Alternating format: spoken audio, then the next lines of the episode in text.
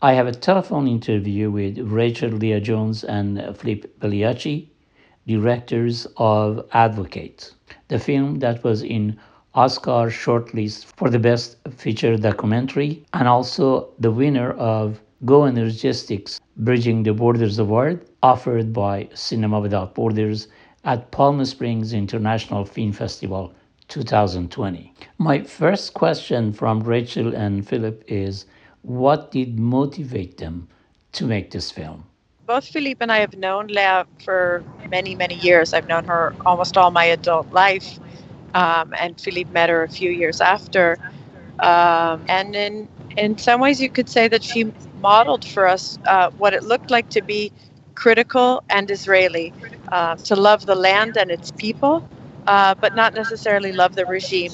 And um, Philippe, I think, early on identified as a filmmaker that she could, at least potentially, make a, a great character. But uh, what interested him in many ways was not so much what does she do, since we all know what she does, but how does she do it? Um, I think that I hadn't really occurred to me sometimes the things that are too close to you, you don't see them.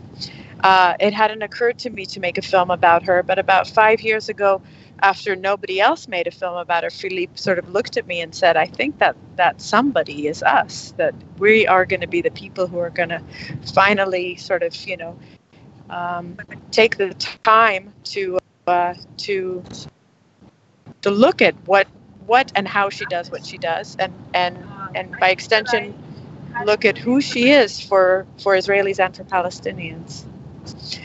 You know, Leah's the kind of person who spoke truth to power before the term became trendy, and she's going to continue doing so after fear makes it unfashionable.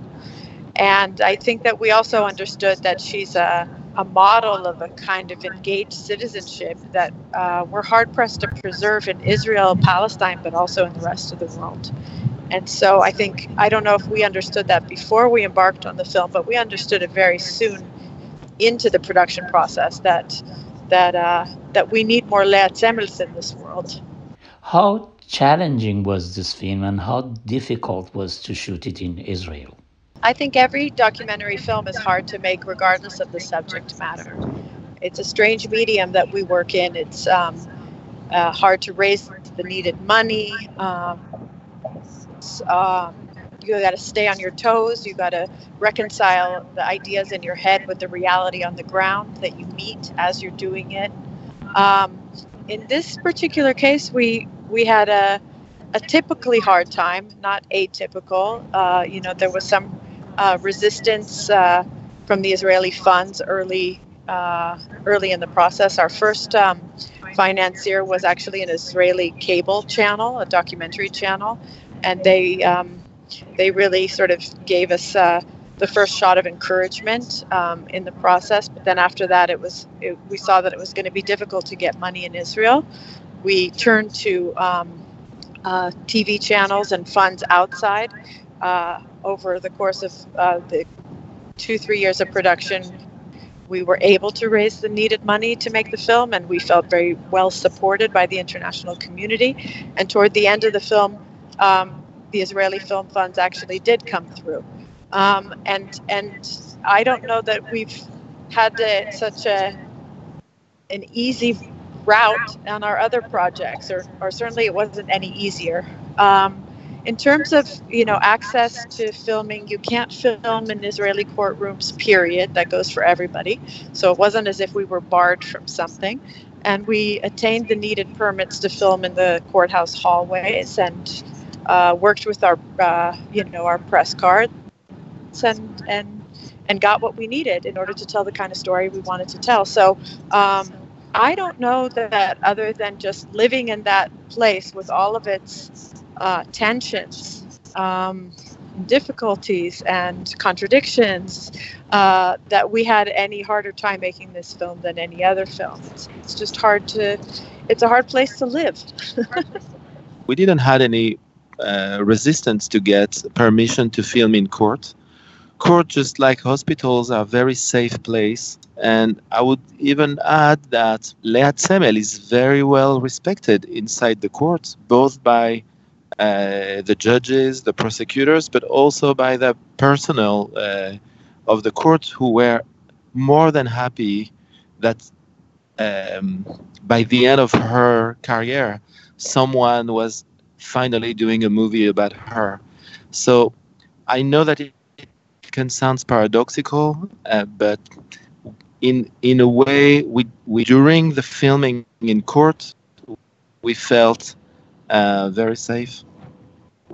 Is making advocate a sign that there is a hope for a better future of democracy and also justice in Israel?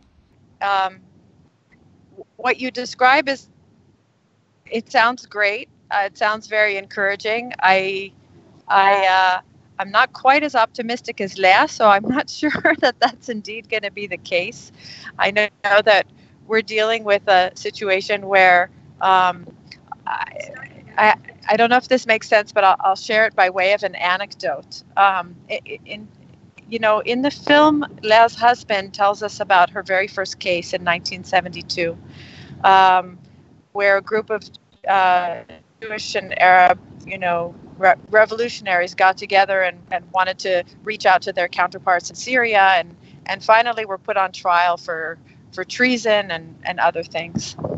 Um, in that scene where her husband is talking about that being Leah's first case as a defense lawyer, he says, you know, at the time, uh, what were we saying? We were saying there are Palestinians, there's an occupation, the Palestinians have rights, things that at the that today sound really banal, but at the time sounded revolutionary. And what's really sad about that statement of his is that they don't sound banal anymore. They sound revolutionary again.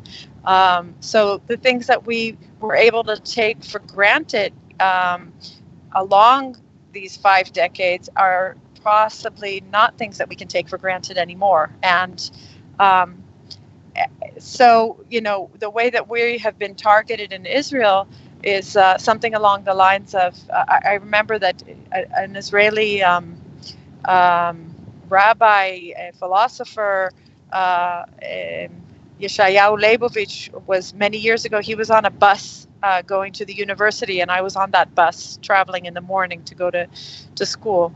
And I, uh, a girl said to him, "Excuse me, sir, can you close the window? It's really cold outside." And he looked to her and his sort of heavy Yiddish accent and said to her, And if I don't close the window, it won't be cold outside. And what we've been telling people is, and if we don't talk about the occupation, there won't be an occupation. But it's really back to these basics. You have to insist even on the terms of reference for what is this conversation. So I love hearing what you said, but I'm not quite as hopeful because I feel like we really have to like go back to scratch again. And uh, and that in itself is a challenge but maybe maybe the conversation has to play out the second time around with different terms and maybe it'll catch.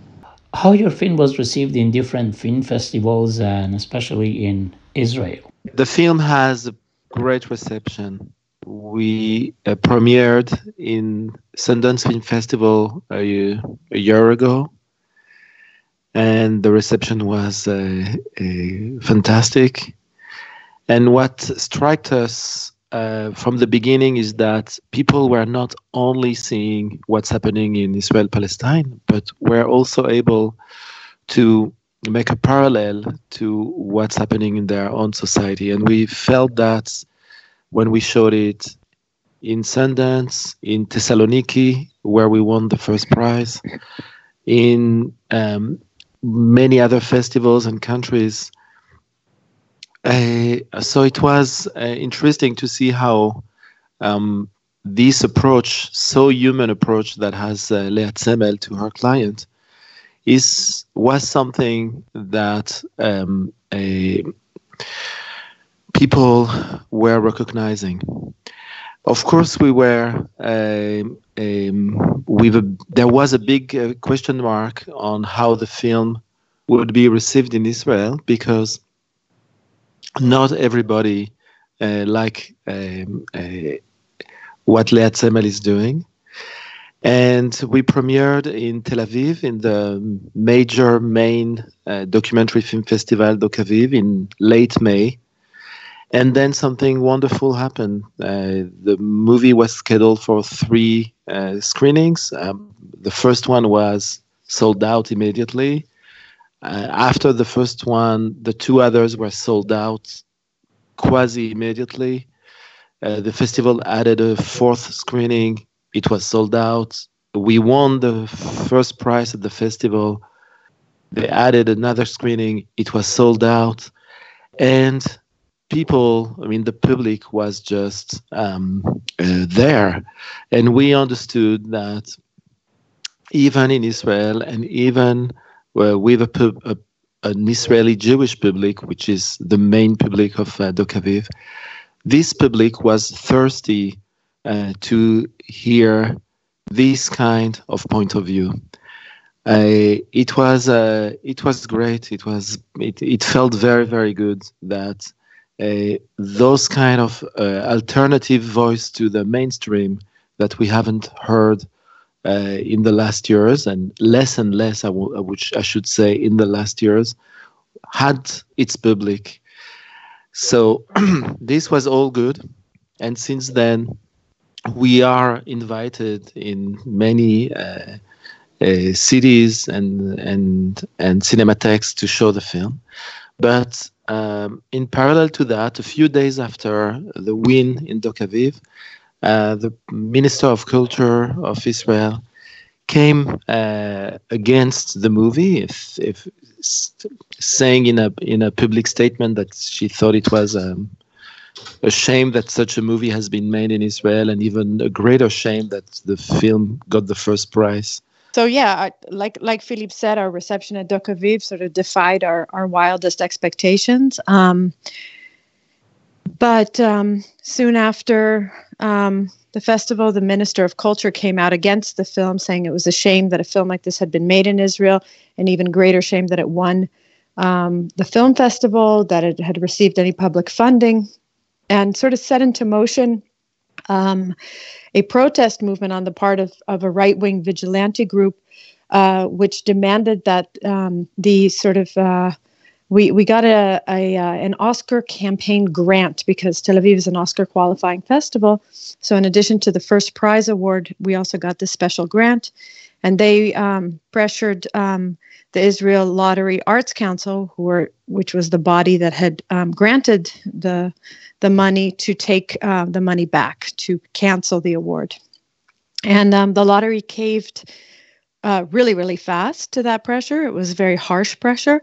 Um, but then something beautiful happened that we had also never expected, which was that the entire arts community in, in Israel went up on its hind legs and said, enough is enough. We've had too many attempts to interfere and intervene in public speak in critical discourse, and we want to reclaim some of that space. And they demanded that the um, grant be reinstated, or else they would boycott, not boycott, but yeah, oh, perhaps that they would refuse to take money from. Um, from uh, their own award money in the areas of literature, uh, plastic arts, film, uh, theater, and so on. And so a movement was sort of galvanized around the attempt to censor our film. Um, and a few months later, the grant was reinstated. Um, so it's been a very sort of roller coastery experience, but we would have to say um, that um, despite all kinds of attempts to sort of shut down the film or shut our mouths or shut Leah's mouth through uh, through censorship um, against the film, that those those attempts have largely failed, and that the backlash has been um, encouraging. People people still want to have open conversations. People still want to say, um, okay, there's an occupation and it's complicated, but let's let's face that reality and let's talk about it. Uh, please tell us what do you think about winning uh, the Bridging the Borders Award at the Palm Springs International Film Festival. Specifically, the word borders is really attractive to us. Um, Lea eh, has a history of being a I don't know if she's a border crosser, but she's a boundary pusher. she pushes the boundaries of of what Israelis understand um, a human rights defender to be. Um, her husband, Michel, when he was arrested um, in the 1980s for his joint work with Palestinians, was in many ways arrested not so much for the specifics of what he did, which was uh, to publish um, a booklet, uh, but about the fact that he was doing that hand in hand with Palestinian activists. And so uh, he wrote a piece when he was sent to jail, he wrote a piece called On the Border. And then later that turned into the title of his book. And On the Border means I am not crossing over from one society into another and pretending to be something I'm not. I'm very much of my own society, but I will go all the way to the border and stand on the border, not to delineate it, but to uh, to to blur it. Um, and I will go as far as I can. I will stretch the limits of uh, of what people understand loyalty to mean, what people understand um, the law to mean. I won't cross it, but I will stretch it. And I will stand on the border and show the people of my own society how far they can go. And I will, from that border, be able to reach out my hand uh, in solidarity to the people on the other side of that border. And I think that kind of the notion of the border has really informed Michel and Leah's lives, uh, politically, professionally. And so it's um, it couldn't be a better title for a prize for a film like ours. Thank you very much on behalf of Cinema Without Borders and Go Energetics.